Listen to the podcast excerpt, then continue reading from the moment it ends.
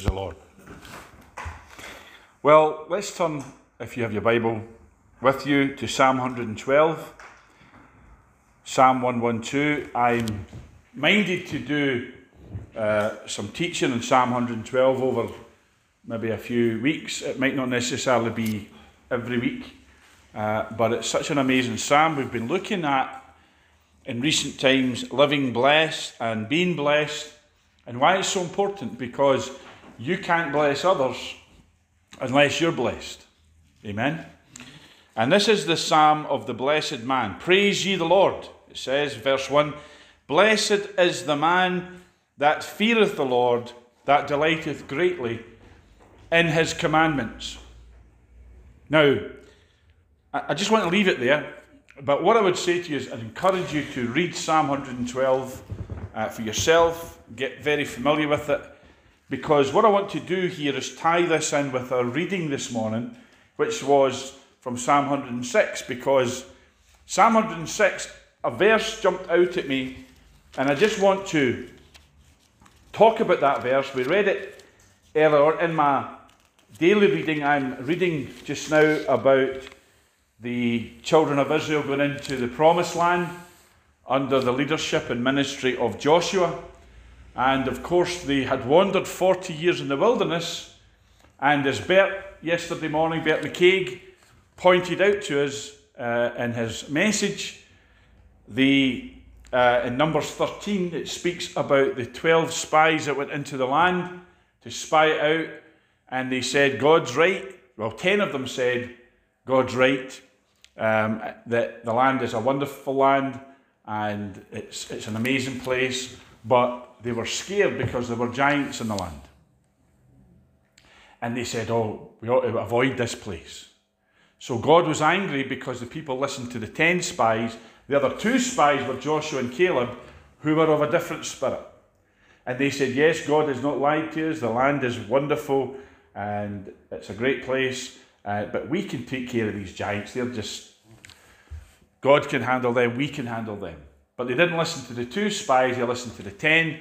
And as a result, God made them wander in the wilderness for 40 years. So if you've, the last 40 years have been rubbish for you, maybe God's been causing you to wander in the wilderness, amen? But um, I'm just joking, okay? But the point being that disobedience and unbelief can cause us to wander in the wilderness. It caused the children of Israel to do that, and it can cause us to metaphorically wander in a wilderness. Now, the Bible says that the things about the Israel wandering in the wilderness that they happened and were written for us in the last days to teach us that to be negative, to be murmurers and complainers, as the Bible says, or murmurers is, a word used, then that brings uh, us into a place where we go from blessing to we can end up even in the land of cursing. Or we can, at the very least, paralyze the blessings. So over here in Psalm 112, it says, Blessed is the man. Then it tells us all the blessings this man has. And it's not just about men, okay? Blessed is the person, we could say, blessed is the woman, blessed is the man, blessed are those who fear the Lord. And you know, our nation needs the fear of the Lord. Ah, yes, amen. And, and that's why our nation's not blessed. How it should be. We're not walking in the blessings because the fear of the Lord has departed from people. You know, if people really did fear the Lord, this place would be packed this morning and every service. Because the fear of the Lord is what drives people in. You know, we think it's our initiatives, our programs, or giving out freebies, uh, free lunches and stuff, and all the things that we do, and there's nothing wrong with them. But if people truly feared the Lord in these streets around us, this place would be packed every time you open the door. There would be a queue. And David has seen that, a vision of that, that people will be queuing up in the streets at some stage to get in here. And it's the fear of the Lord that brings them in. The fear of the Lord is the greatest evangelist there is. Amen. So we need to, pray, if you want to pray for somebody, pray that, that the fear of the Lord would come upon them. Because then you don't need to preach to them. They're on their face before uh, the Lord and crying out for mercy. And you know, we sometimes see it happen in evangelistic meetings. Anyway, praise God. So, but but this Psalm 112 is about blessing, and I believe God wants to bless us. He wants to bless us in every part of life, every area of life, every dimension of life. Family blessings, social blessings, financial blessings, health and healing blessings, well being, just our general well being. The Bible says, Beloved, I wish above all things that thou mayest prosper and be in health. Prosper doesn't just mean money, big cars, nice house. It doesn't mean that. It means if all will go well with you. That's what it really means. Everything would go well with us. Now, that doesn't mean we won't have tribulation or trials. These things are part of life, but it means that we live victoriously over them. So God wants us to live in the land of blessing. Remember, before the Israelites left Egypt, they lived in the land of Goshen. And Goshen was a place free from all the plagues that came on Egypt, it was a place of blessing. But God took them out of that, intended to bring them through the wilderness, maybe a fortnight's journey, and into the promised land. But because these spies brought back this report and said, Oh, we, we're, we're not able, we're grasshoppers in their sight. You see, when you see yourself as a grasshopper, then anything looks like a giant to you. And we are not to be intimidated. That's why I shared with you about people trying to intimidate us by shoving stuff on the church. We, we must be strong in the Lord. Amen. Amen. Because uh, stickers is one thing I know that there's been far more serious has happened in the past year and in other churches. Yeah, I remember, I remember as a young Christian teenager, I remember what happened over Northern Ireland, where they were singing about the blood of the Lamb, apparently, mm-hmm. in that little Pentecostal assembly. And gunmen burst in and riddled them with bullets. That's intimidation. That church is still going strong. Amen. Because the people of God, the real people of God, will not be intimidated by real terrorism or acts of violence. And you know, the giants are always going to be there until we slay them. And the biggest giant we need to face right now is fear. And Bert again shared that yesterday. Anyway, this little verse popped out at me in Psalm 106. It's in verse 24, it just says, Yea, they despised, this is the people of Israel in the wilderness, they despised the pleasant land, they believed not his word.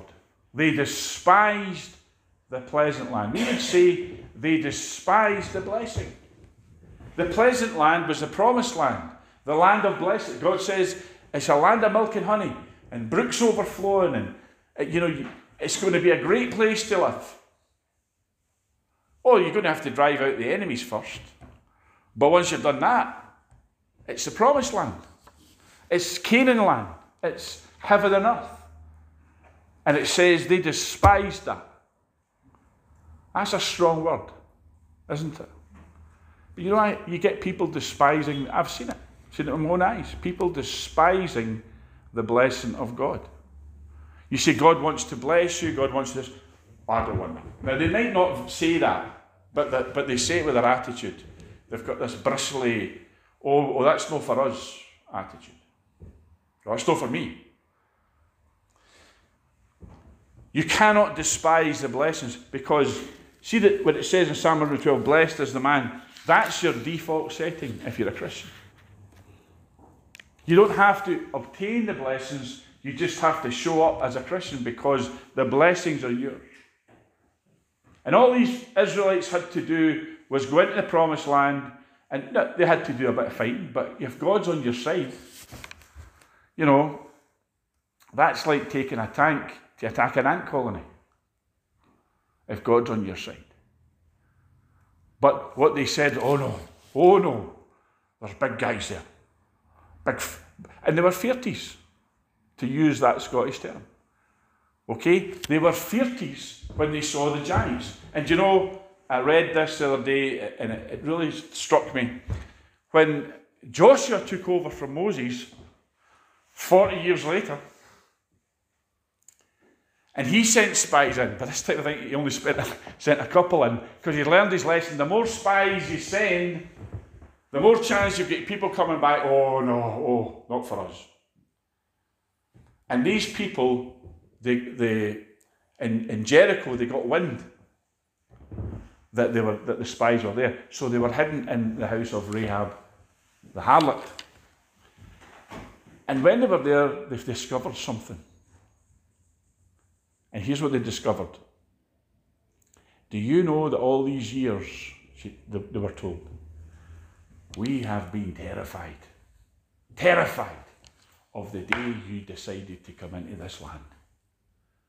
So, all of Israel was terrified of the promised land because there were giants there, and the giants were sitting with their knees knocking in terror that the Israelites, you know why? Because he says, Because we have heard that the Lord your God is with you.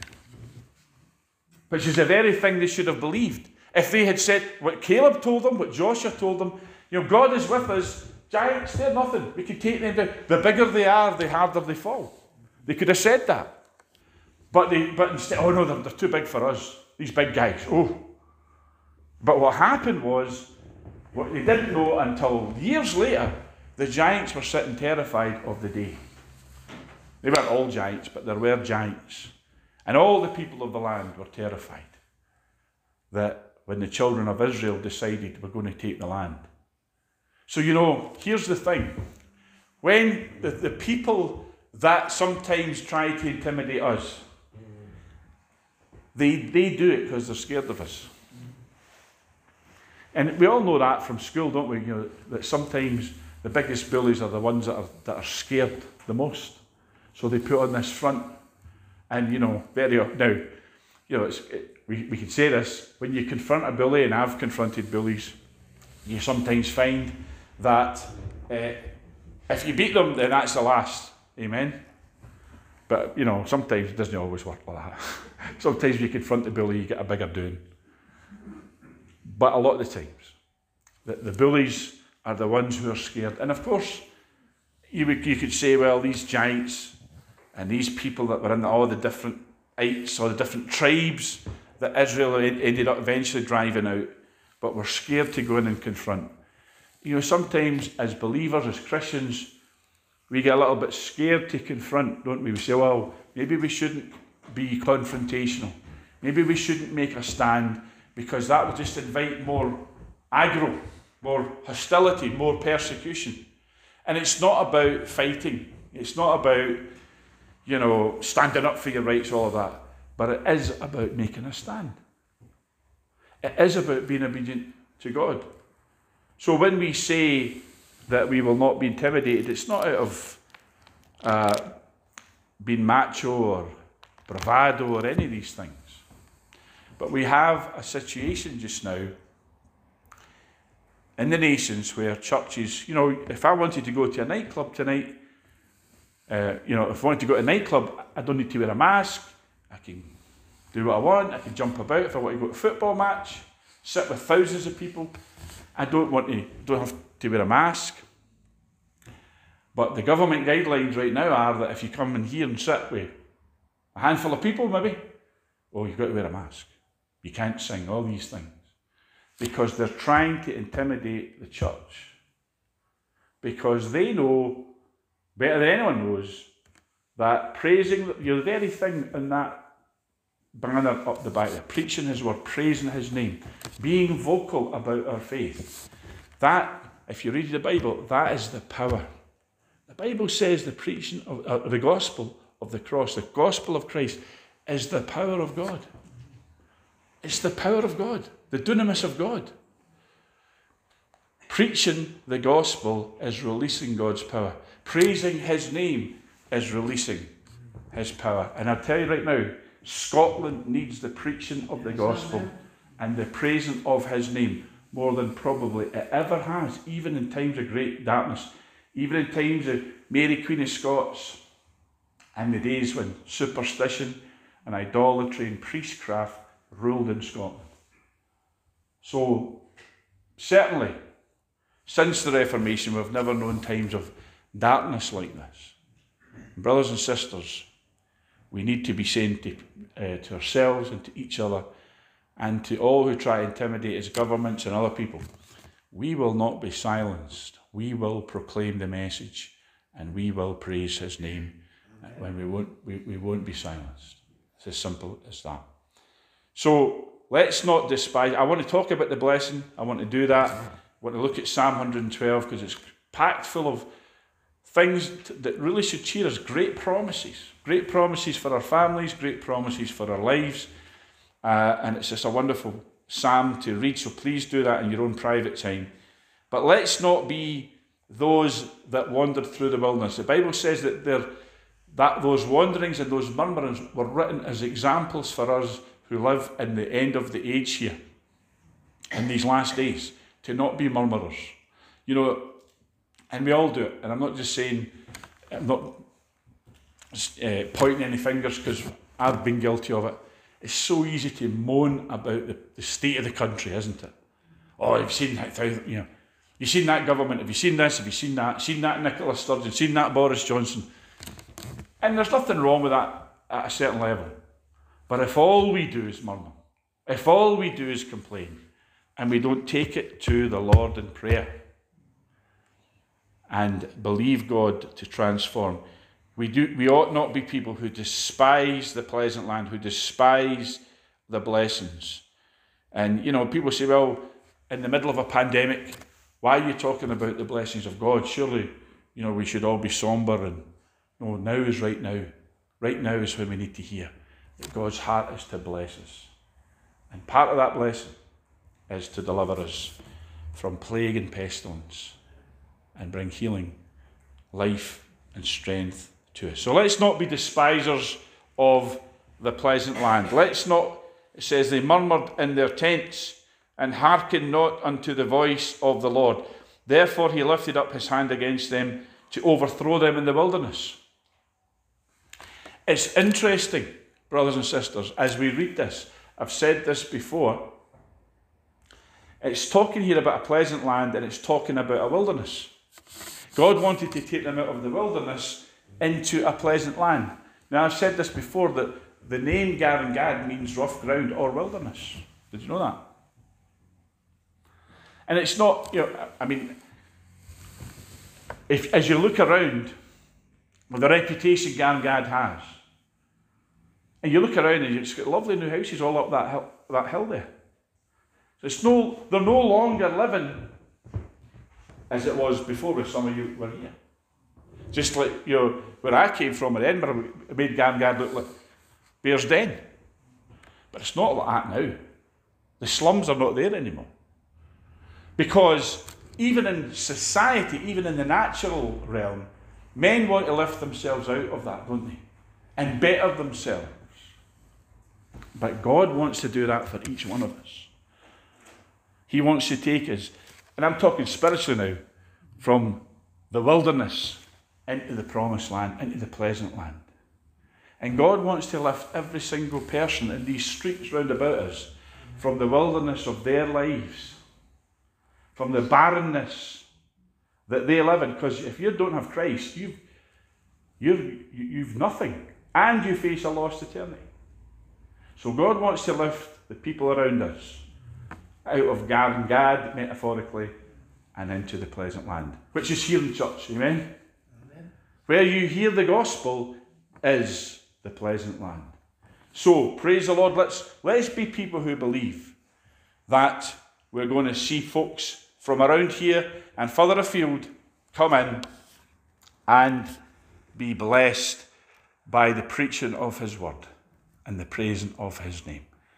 I believe that God wants every square inch of Glasgow to be pleasant land, to be land blessed of God. I think that was Mungo's vision.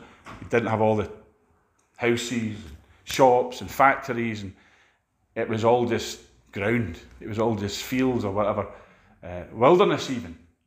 But he came here with a vision, a vision to make Glasgow a city that was dedicated to God. And right now it's riven with hatred, bigotry, division, political, religious, and all of that. sectarianism, they call it maybe. But God wants that Glasgow be a place transformed by His Word, by this book, and by His Spirit, and by us co labouring with Him to do it. Amen. The Lord bless you, folks. And we're going to continue to look at Psalm 112, getting into the blessing, looking at what the blessed man, what it looks like to be blessed of God. And God wants that for every single person in this room, including the children, especially the children. Amen. And you're not too old to walk in it, and you're not too young to walk in it. If you've got a pulse and you're walking about, that's what God has for you. Amen. We'll look at that as we go on.